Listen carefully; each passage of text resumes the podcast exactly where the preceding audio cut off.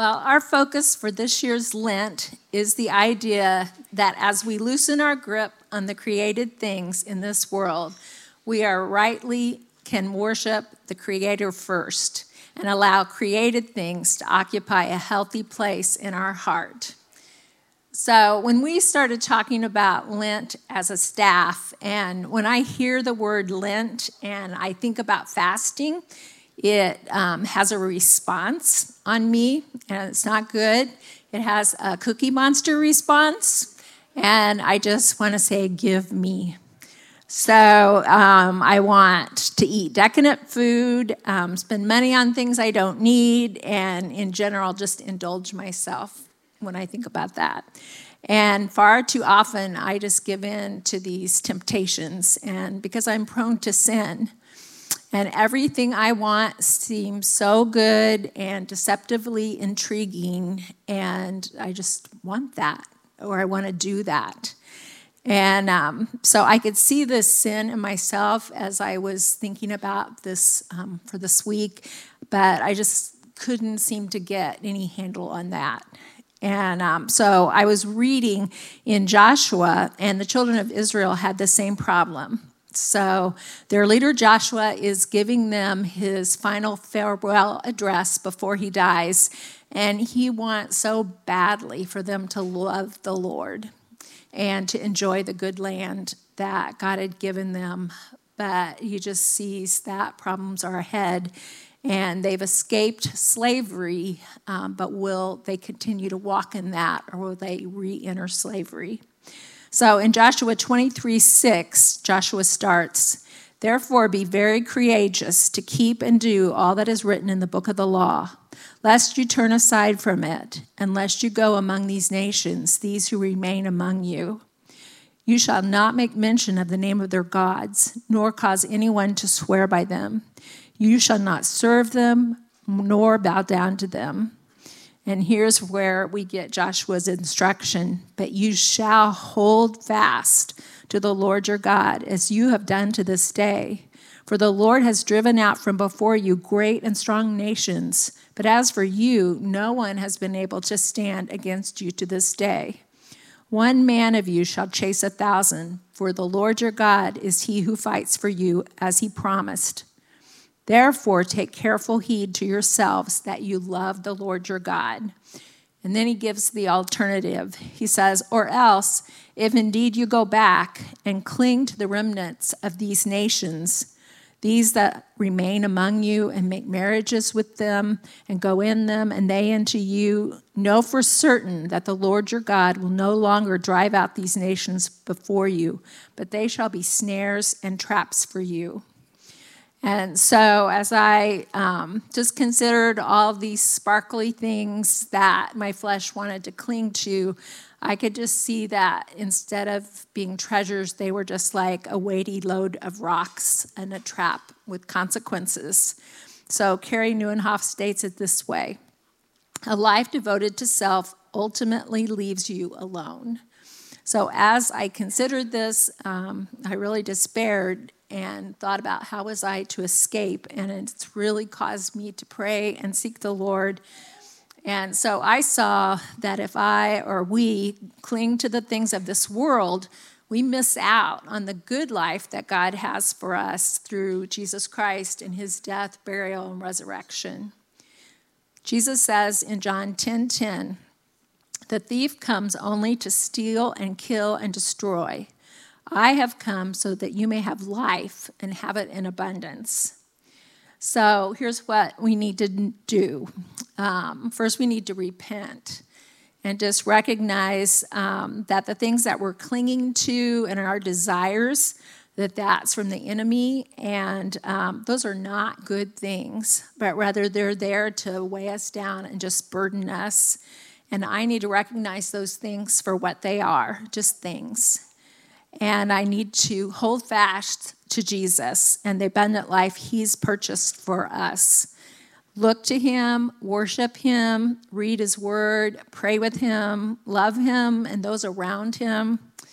And this leads to the ever growing abundant life that he wants for us. And then I also saw that as I'm holding fast to the Lord, is just a mere fraction of how He's holding fast to me. And um, so we're always counting on the fact that He holds us fast. So let's just pray right now. Father God, I just thank you so much that you hold fast to us and you never let us go. And Father, you're always drawing us and wooing us to you. And Lord, I just repent of the desire for other things and things that don't satisfy. And Lord, I want you to be the one um, that satisfies me. Lord, I just pray for all of us that you would just show us the treasures of life and the treasure that we have in Christ, and that He would just shine brighter and brighter, and those other things, Father, would just grow to be seen for what they are, and that we could put them back in the healthy perspective, the created things that you have, and that you are the creator God, and that we could just show our love and um, admiration and worship to you. And we just pray in the name of Jesus. Amen. Thanks, Libby. If you have a Bible, you want to open up to Genesis chapter 2. Uh, welcome to spring break. It snowed the last three days. That's how you know it's spring break in Missouri. MU and KU both lost. Everybody's miserable. It's cold. Everybody's just, we're trying to figure it out. Um, we're going to we're going to continue forward here into what is sort of the next like big section in Genesis because the Genesis 1 creation account actually creeps into the start of Genesis 2 and then in Genesis 2 verse 4 you get kind of the next section there. And we spent a good amount of time in Genesis chapter 1 trying to do our level best to understand the creation account from the perspective of the original reader. Jen Wilkin, she's a, a teacher, a staff member at a church down in Texas. She says that the key in reading the Bible is less about the debate that, that goes on between should the Bible be read literally or figuratively, and it's more about trying to figure out how to read the Bible in a biblically literate sort of way. That the key is to read the Bible as it is intended to be read and thus get from it what is intended as you read it. And so in Genesis chapter 1, we instinctively want to ask questions about when and how. And we talked about that over the last few weeks. Reading Genesis 1, 2, and 3 in a biblically literate way requires asking the question who and why rather than when and how and allowing Genesis 1, 2, and 3 to answer those questions for us and then live in response to them. It's not that Genesis has nothing to say about when and how, but it's that it primarily wants to tell us why and who. So we're going to continue that today and next week as we work through Genesis chapter 2. We're going to deal with this a little bit faster than we worked with Genesis chapter 1. That's because the way that Genesis 2 is set up, uh, sort of lends itself to looking through a different lens than uh, Genesis chapter 1. So we went real slow through 1. We're going to go a little bit quicker through 2, and then we'll slow back down in Genesis chapter 3. If you've got Genesis 2 open there, I'm going to read from verses 2 to 17 this morning. I invite you to follow along with me. This is what it says These are the records of the heavens and the earth concerning their creation at the time that the Lord God made the earth and the heavens, no shrub of the field had yet grown on the land, and no plant of the field had yet sprouted, for the Lord God had not made it rain on the land, and there was no man to work the ground. But mist would come up from the earth and water all the ground. Then the Lord God formed the man out of the dust from the ground and breathed the breath of life into his nostrils, and the man became a living being.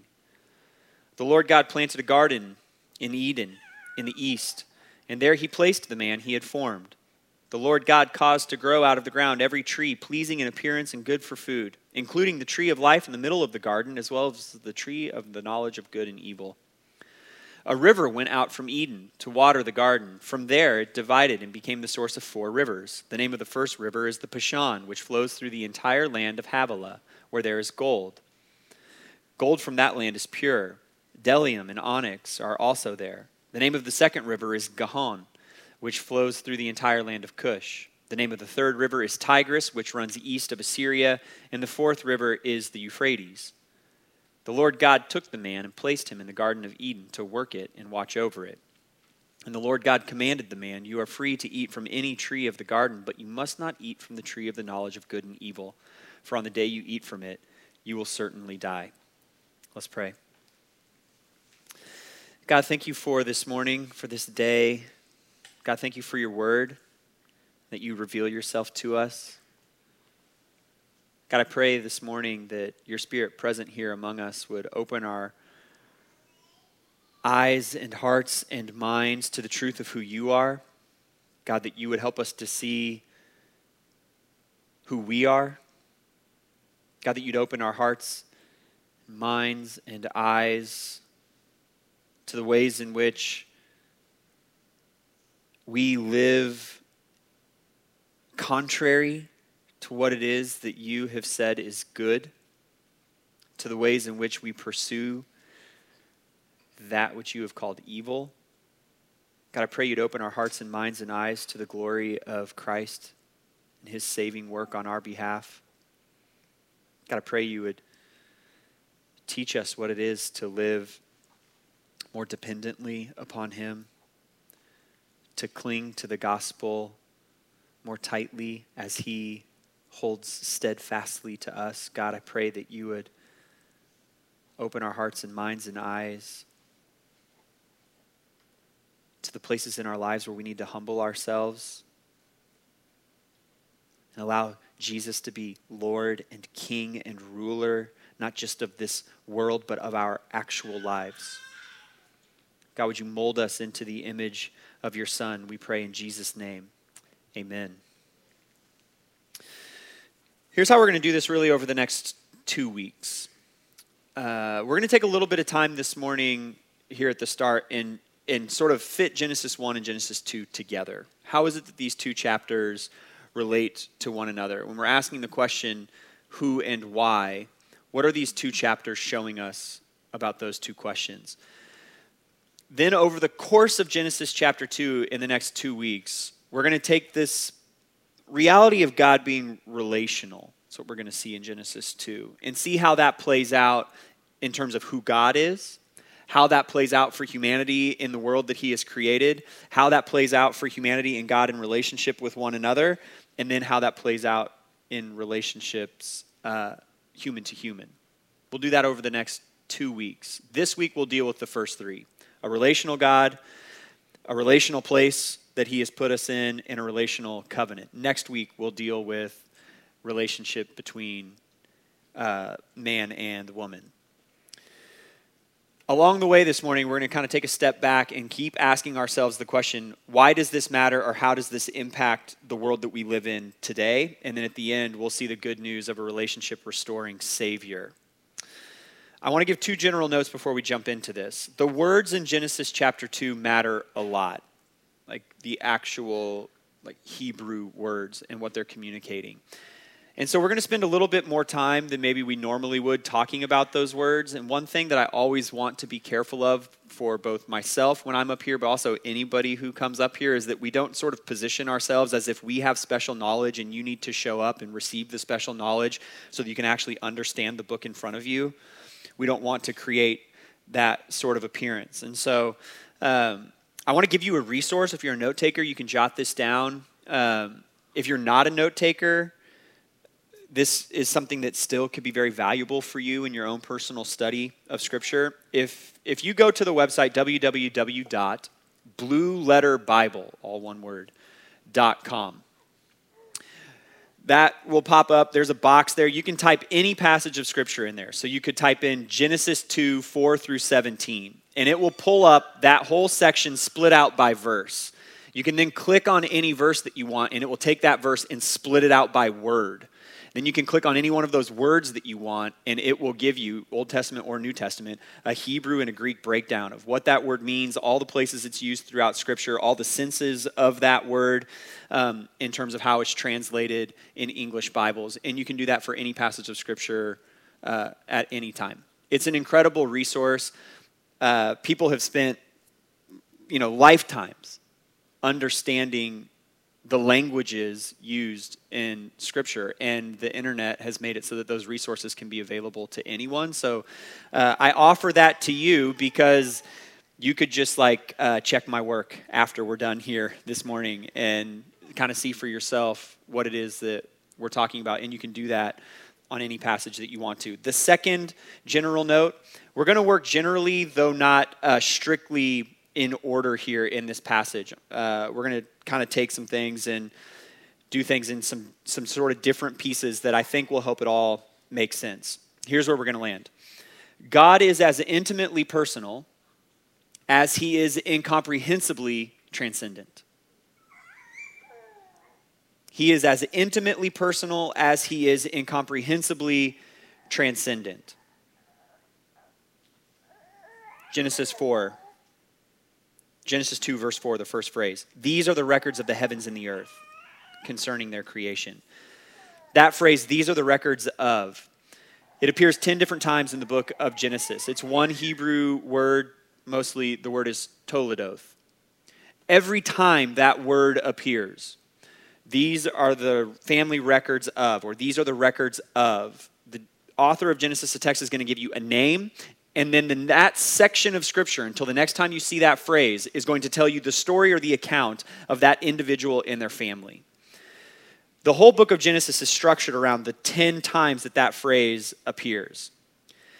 If you were here on the first week when we started this series and we kind of gave the big picture of the book of Genesis, we used this chart. Like what Genesis is doing is funneling your attention to one family.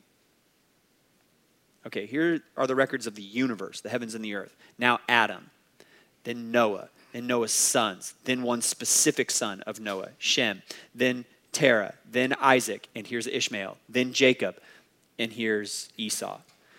You're getting your focus all the way down to one place so that the book of Genesis can start to point you to an answer to a problem, and that answer is Jesus. But it all starts with these are the records of the heavens and the earth concerning their creation.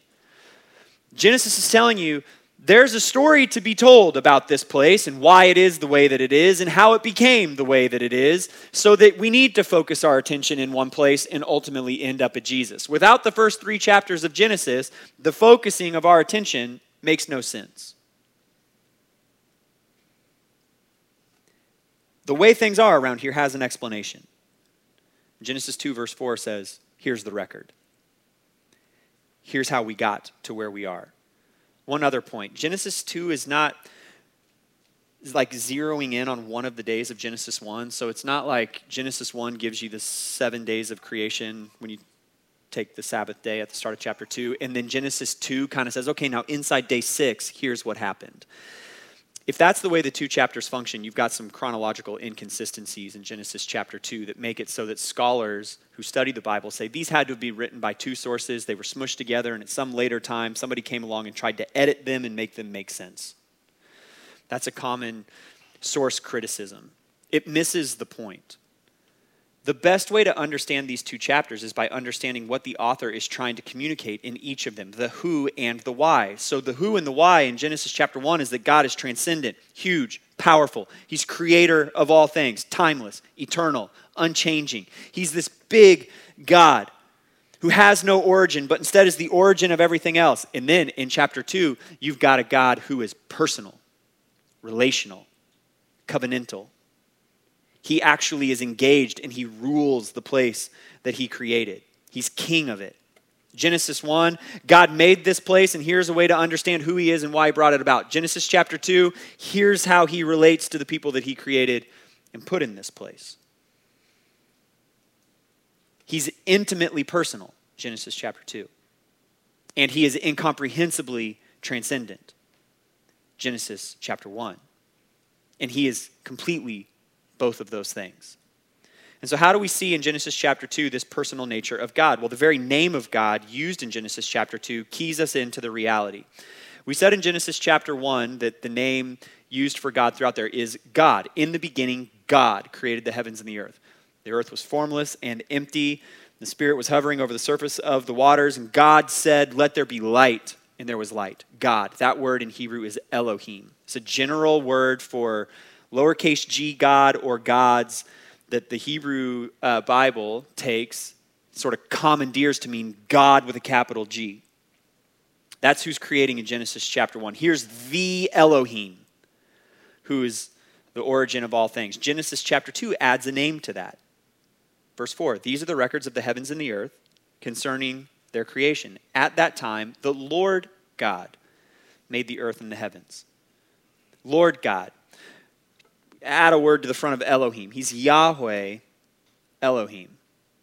It's no longer a generic way to talk about a God or gods. This is the personal name of the God of the Israelite people. The book of Genesis is written down later. And so we get this name for God when Moses interacts with him. And God says, Moses says, Who do I go back and tell the people that you are? And God says, I am who I am. The name Yahweh is a form of the word or the verb to be in Hebrew. I am, to be. So I am who I am. Go back and tell them that I am Yahweh. That's his personal name. I am the God who saved my people from slavery in Egypt. I am the God who is leading you through the wilderness in a pillar of fire. I am the God who split the Red Seas. I am the God who's giving you the law, Moses, in this thundering cloud on Mount Sinai. I am the God who will lead you into the promised land. Yahweh, I am. That's who this Genesis chapter 1 Elohim is. He is the transcendent creator of all things, and yet he's personal in a way that's almost impossible to fathom. You can call me by my first name. Like, I don't know if any of you ever go back to your high school and there's still someone teaching there who was there, and, and you say, Oh, Miss So and so, and she says, You can call me Jennifer. And you're like, I don't think I can do that. You're still Miss So and so. God says, You can call me Yahweh. That's how personal I am. It gets even more personal than that. Jump down to verse 7. Then the Lord God formed the man out of the dust of the ground and breathed the breath of life into his nostrils, and the man became a living being. In Genesis chapter 1, God speaks and everything snaps into existence. In Genesis chapter 2, there's a little bit more involved there. He's like intimately involved in the creation or the forming of humanity. Genesis chapter 1, the earth is formless and empty. By the time you get to the end of it, it is formed and it is filled. Genesis chapter 2, God forms a man and fills him with life. And this personal God is intimately involved in the act of creating the beings, humanity, that will bear his image. In Genesis chapter 1, God is creating. We talked about that verb, bara. Now he's forming a different verb, yasar. Other places in the New Testament that are the Old Testament, that word is used of craftsmen. Like working with iron or wood or clay. There's like intentional, skillful design. They're artisans. That's what that word entails. The picture in Genesis chapter 2 is that Yahweh Elohim is this skillful artisan who reaches down into the dust of the earth and he intentionally and skillfully creates humanity that's going to bear his image. The New Testament picks that up, that theme up, and just runs with it. In Romans, God is a potter who forms pots. In Ephesians, God's a poet and humanity, or God's a writer and humanity is his poem. In 1 Peter, God is a builder and the church is this building that he's temple that he's putting together on the cornerstone of Christ. An intimate act of intentionality, skillfully creating humanity. But it gets even more intimate than that because we're told that he breathed the breath of life into his nostrils. Adam's nostrils. The man became a living being. He animates this dust turned human into life.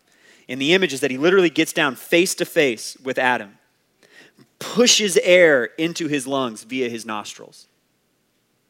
Like he's literally like right there, face to face with this being that he has skillfully crafted from the dust. If you're trying to work the mental image, this is Squints and Wendy Peppercorn and we are breathing life into humanity.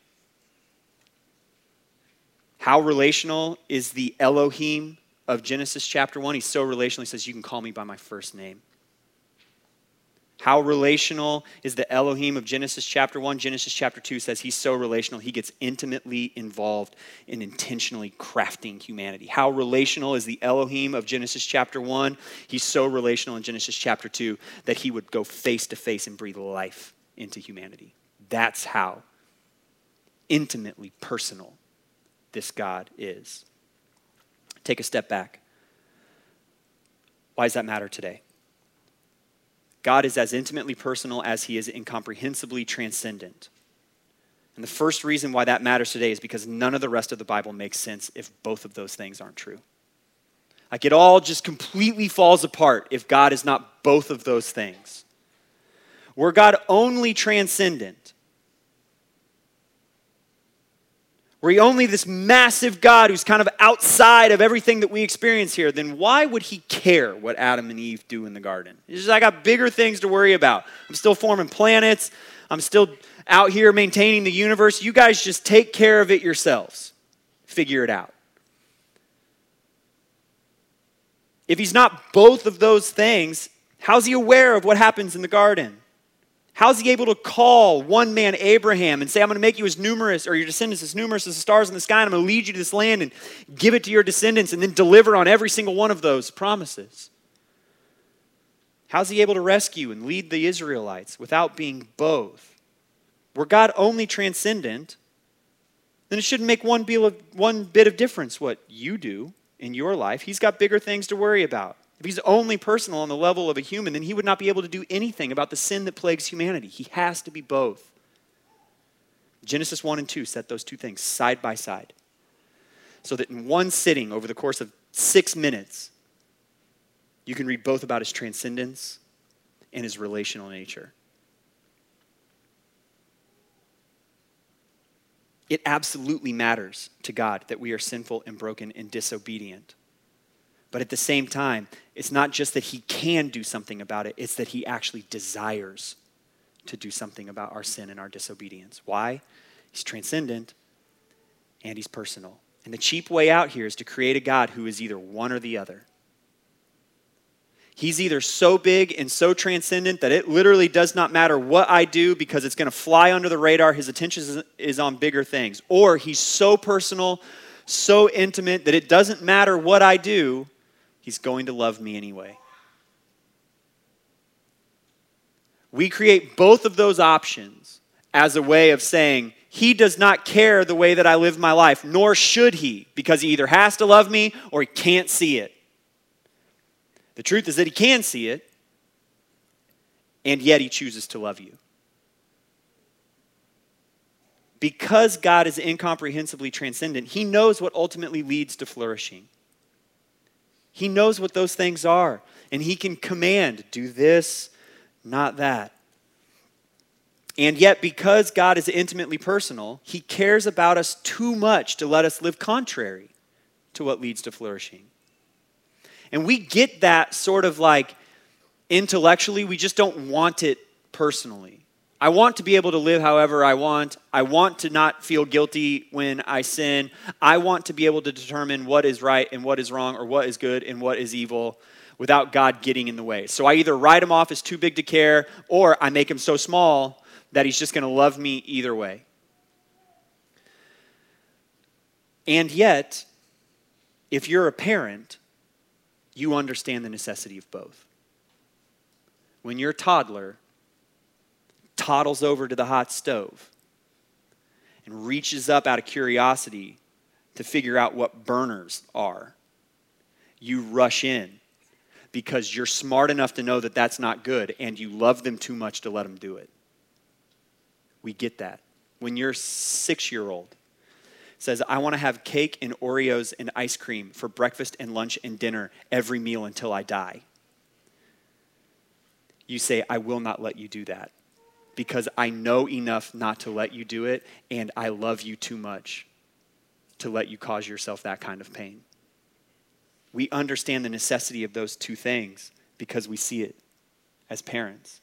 We just don't want it from God because we would rather make our own decisions. I decide this is good and this is bad.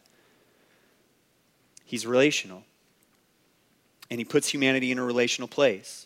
The text tells us something about the way in which humanity is supposed to live in the place that God places them. And it's this picture of dependent rest and worship. When you're reading through Genesis chapter 2, you get to verse 8. The Lord God planted a garden in Eden in the east where he placed the man he had formed. Jump over to verse 15. The Lord God took the man and placed him in the Garden of Eden to work it and watch over it. Verses 9 through 14 feel like this weird addition where all of a sudden we're just talking about the environment. Caused, uh, the Lord God caused to grow out of the ground every tree pleasing in appearance for good food, the tree of life in the middle of the garden, as well as the tree of the knowledge of good and evil. There are these four rivers there, and there's gold and bdellium and onyx, and it's like there are resources. And what is going on here? This was most likely written after the Exodus event. That's when Genesis would get written down. Probably while the Israelites are camped at Mount Sinai and Moses goes up onto the mountain to receive the law and the instructions for the tabernacle. That's the back half of Exodus and all of the book of Leviticus. The Israelites are gathered there around the mountain. They're not supposed to touch it. God descends in a cloud. Moses goes up there. He's there for 40 days and he comes down and he's got all of that information. He's got one copy of it, right? There's no printing press up there. He's going to tell it to the Israelite people and the Levites, and they're going to memorize how it is that they're supposed to build the tabernacle and how it is that they're supposed to live. And God tells Moses, all this precious stuff you're going to use to make that tabernacle, it's always been here. The gold you need, the bdellium you need for the incense, your translation might say aromatic resin there. The onyx you need, it's always been here. And I'll tell you where it is. It was outside of the garden. Why? Because my bounty and the beauty of this place just overflowed outside of there. And you're going to gather it all up. You're going to put together this tabernacle and you're going to live according to my law. You're dependent upon me, the stuff I've put here the way that I've told you to live and to worship. There's dependence. We're told twice that God does something with Adam. In verse 8 and verse 15, he places him in the garden. The word there in verse 15 comes from the, the word nuah. It means to deliver or to rest. So God rests him in the garden. God delivers him to the garden. Think about that. Adam is created. God breathes the breath of life into him, and then he rests him in this place. It's overflowing with his bounty. You immediately get the call back to day seven from the creation account, and you get this immediate picture of God's gracious invitation to just rest with him there. And what is he supposed to do? Verse 15 Lord God took the man, placed or rested him in the Garden of Eden to work it and watch over it. Your translation might say cultivate it and keep it. Those are two very meaningful words. If you were to transliterate them, it would be like serve it and guard it, or dress it and guard it. The same words are going to be used to talk about what the priests and the Levites are supposed to do with the tabernacle serve it and guard it. The same two words are going to be used to talk about what the Israelites are supposed to do when they get to the promised land serve it and guard it. The same two words are going to be used to talk about what the Israelites, the Levites, and the priests are supposed to do with the temple serve it and guard it. Why? That's where the presence of the Lord dwells and you rest there with him and you worship him by serving that place and guarding that place according to his word. The tabernacle, the promised land, the temple, the garden. That's where all of that starts. What is he supposed to do? Relate to God in dependent rest and worship. Okay, take a step back. Why does that matter? To give you two reasons. The first one Dependent rest and worship, if you just took those three words, everything about modern American life laughs in the face of that. Dependence? Like the pinnacle of American life is independence. When you're a child growing up, you remind your parents all the time I'm going to be 18, I'm going to be an adult, and I don't have to live here under your tyrannical rule anymore. Independence.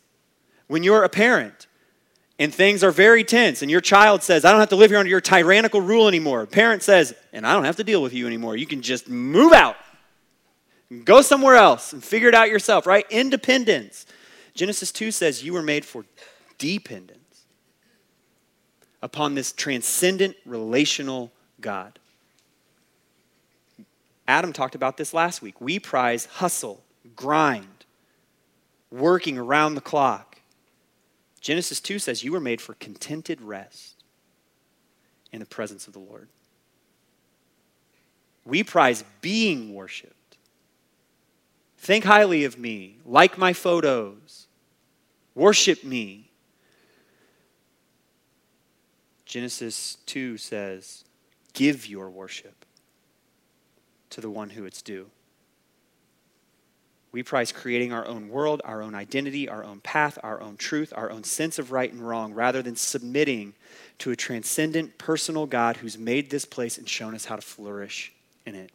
And the way that we flourish is in dependent rest in worship upon a transcendent yet personal God. St. Augustine says, You have made us for yourself, O Lord, and our hearts are restless until they find rest in you. Second reason that all of this matters human life is embodied, and it flourishes best in embodied relationships. We curate fake realities in digital spaces. We engage in cruel dialogue in digital spaces. We atrophy relationally despite the friend count in our digital spaces. We crater mentally and emotionally without physical contact. You were made for relationship with God and with others in this place, in these bodies, right here. If the pandemic showed us anything, it showed us that you put people alone in their homes for too long and things get weird quick. Like it doesn't even take that long for stuff to just get sideways. We were made in this place, for this place, for relationship with the Creator and relationship with one another. And the more we try to escape that, the more we find we simply cannot flourish without those realities in place. God is intimately personal and He is incomprehensibly transcendent. And now the transcendent, personal one is going to lay out for Adam the means by which they're going to relate to one another. They makes an agreement with them, a covenant. The Bible is full of covenants. This is the first one. It lays the groundwork for all of the ones that come after it. If you go to the dictionary, you just flip to the word covenant, it's going to tell you it's a binding agreement between two parties. That's true, but in the biblical sense, we can put a little bit more like flesh on that. A covenant, in the biblical sense, is an established agreement between God and humanity in which both sides have obligations and transgression brings consequence. That's a biblical covenant. An agreement between God and humanity, both sides have obligations, and if either side transgresses their obligations, there are consequences. And so in verses 16 and 17, you get this covenant. The Lord God commanded the man, You are free to eat from any tree of the garden, but you must not eat from the tree of the knowledge of good and evil, for on the day you eat from it, you will certainly die. God's covenant with Abraham, or Adam is marked by provision, duty, prohibition, and consequence. We've already seen some of the provision, verses 9 through 14. There's all the bounty and the blessings of God's creation available to Adam. And then in verse 16, Adam's told, You're free to just eat from any of it. Any tree in the garden. We're also told that there's the tree of life there in the garden, that they're going to have access to that. And so God is providing sustenance and provision, and He's providing life, and He's going to continue to do that. Humanity is supposed to work it and watch it, guard it and keep it, or guard it and serve it, keep it and cultivate it. And there's one prohibition you must not eat from the tree of the knowledge of good and evil. That's humanity's side of the deal. Work and watch the garden, don't eat from the tree of the knowledge of good and evil. And so there are hundreds of years of people trying to figure out what's up with that tree, what it represents and means, and why, if God knew humanity was going to sin, he put it there in the first place. I'm not going to answer those questions this morning. People far smarter than me have written pages and pages and pages and pages attempting to answer those questions.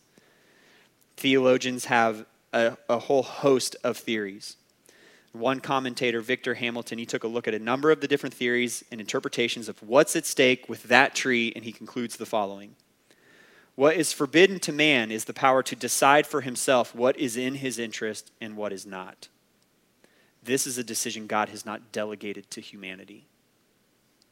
So go back to our big point and put that in the context of Genesis 1 and 2. God's the incomprehensibly transcendent creator of this place. He knows how it works and how humanity functions best within it. He's also intimately personal. and he knows the ins and outs of humanity generally, but he also knows the ins and outs of every human individually. He knows better than we do the pain and the dysfunction and the destruction involved in sin. And so he says, if you eat from that tree, you'll start to decide for yourselves what is good and what is bad, and it will be a disaster. In fact, the rest of the Old Testament is a picture of just how right that statement was. There's a common sort of secular critique of Scripture that says that the Old Testament is full of all of these sort of like abominable practices that we would say we're so much better than these. And therefore, Christianity like upholds or somehow presents these in a positive light. The person who makes that comment has never actually read the Old Testament. The rest of the Old Testament is telling you God was right and all of this is a train wreck. And so, what's like the first thing that happens? You know what we should do when we don't like what somebody else does? We should murder them. You'll decide what's good and what's bad, what's right and what's wrong. We should have more than one wife. Always a train wreck.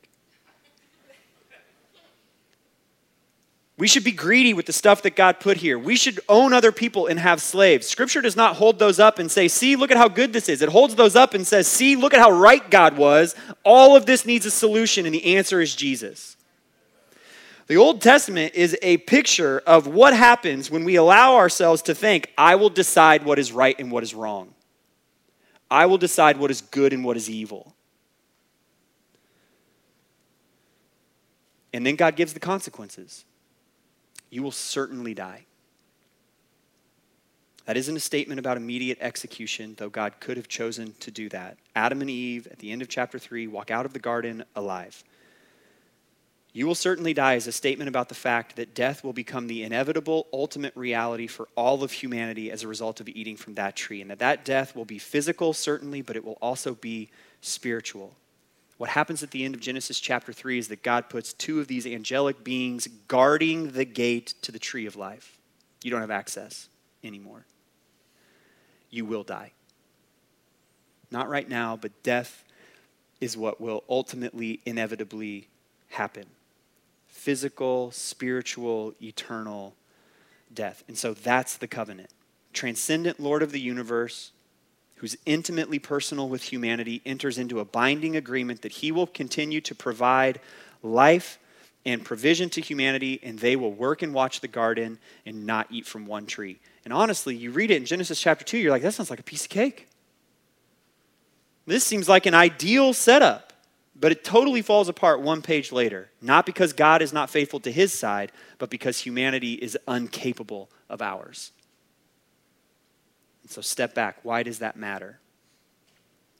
The issues at play today within humanity are the same as they were then. What's at the core of your individual sin? Deciding what you think is right and what you think is wrong. What I think is good, what I think is evil. What's at the core of many of society's biggest debates right now? Who gets to decide what's right and what's wrong? Who gets to decide what's good and what's evil? Trusting God's determination of those realities is impossible in our flesh, both as a society as a whole and also as individuals, both outside the church, but brothers and sisters also inside it. Think about the last time you sinned. You probably knew what God said about that thing. You probably understood the consequences that would come into play, either for you personally or for the people around you. And yet, you, or I chose to sin anyway. Why? Because I will decide what I think is right and what is wrong, and everyone else will have to deal with it. That's what's at the core of our sin. There's a second piece to this. In these bodies, in this world, this is the place where we are to display our dependent rest and worship upon God. And it's also incredibly nitty gritty if you're in a Bible reading plan and you're and you've either already made it through or you're somewhere in the middle of Leviticus, it's like mind-numbingly boring how nitty-gritty the embodied display of our dependence upon God is supposed to be. So, how does the world know if you love God and worship Him? We'll get to the New Testament, and James and John and Paul and Jesus, they all say the same thing. The world will know it by how you live in that body, in this place. How you live is not going to be the thing that saves you, but how you live will be the evidence of the fact that you have been saved. God is as intimately personal as he is incomprehensibly transcendent. Makes a covenant with humanity that we cannot keep, and the consequence of that is that you will certainly die. Enter Jesus. Because he is going to fulfill both sides of the agreement.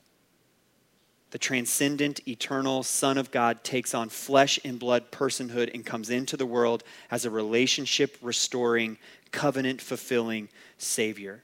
He comes in the flesh, embodied, and upholds the covenant. He lives his entire life in dependent rest and worship. He literally says, It is my food to do the will of my Father. I can only do what I see the Father doing.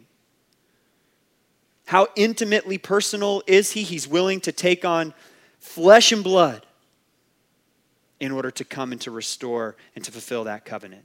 Not only does he uphold it, he suffers the consequences of each and one of us who are disobedient and unfaithful to the human side of it. And so, by God's grace, through faith in Jesus Christ, what do the people of God get as a result? Access to life. Eternal, physical, spiritual life to the full. And now the Son is forming a people from every tribe, nation, and tongue. And as he's saving and redeeming those people, he's breathing the Holy Spirit into them and filling them with life, empowering them to live lives of dependent rest and worship. And so it makes total sense that Jesus, during his ministry, would say, I am the bread of life. I have streams of living water. I am the vine, you are the branches. You get connection to the tree, right? And that's how you will bear fruit. You flip all the way to the end of the book in Revelation 21, and what's present in new heaven and new earth? The tree of life. And those who get access to it are those who have been saved by a relationship restoring, covenant fulfilling Savior. By God's grace, through faith in Jesus Christ. Everything was given to Adam in the garden by God's gracious act. Everything is given to you, brothers or sisters, in your new life in Christ by God's gracious act. In Jesus, the covenant has been fulfilled, relationships have been restored, access to the tree has been guaranteed. The intimately personal, incomprehensibly transcendent God has not only laid out the terms, but He's fulfilled them, and now He holds them out to us by His grace. We did nothing but mess it up he did nothing but fulfill both sides of the bargain. We're going to take communion this morning. We're going to do this in a way that's a little bit different than we normally do. If you're someone who's going to pass out these elements, we come grab these and start to distribute those. We're going to just hold these for a little while, and we're going to hold them during our first song, which is different than, than usual. I asked Brian uh, if we could sing a particular hymn here it's one that's not like in our heavy rotation. We sing it every once in a while. When I said I wanted to sing this one, Brian said we haven't sung it since 2021, so it's been a couple years. But the lyrics begin I stand amazed in the presence of Jesus the Nazarene, and I wonder how he could love me, a sinner condemned unclean. How marvelous, how wonderful, and my song shall ever be. How marvelous, how wonderful is my Savior's love for me. Now, we're going to hold on to these elements as we sing this song because the second verse is He took my sin and my sorrow. How intimately personal is He? He made them His very own. And He bore that burden to Calvary, suffered and died alone. How marvelous how wonderful, and my song shall ever be. How marvelous, how wonderful is my Savior's love for me. So you're welcome to either spend this time in quiet reflection, uh, you're welcome to sing. Uh, if you've not received Jesus Christ as your Savior, you're welcome to ponder the truth of the God that Genesis 1 and 2 presents to us, the reality of sin, and whether or not you do need a Savior. After this first song, we'll take those elements together. Sound good?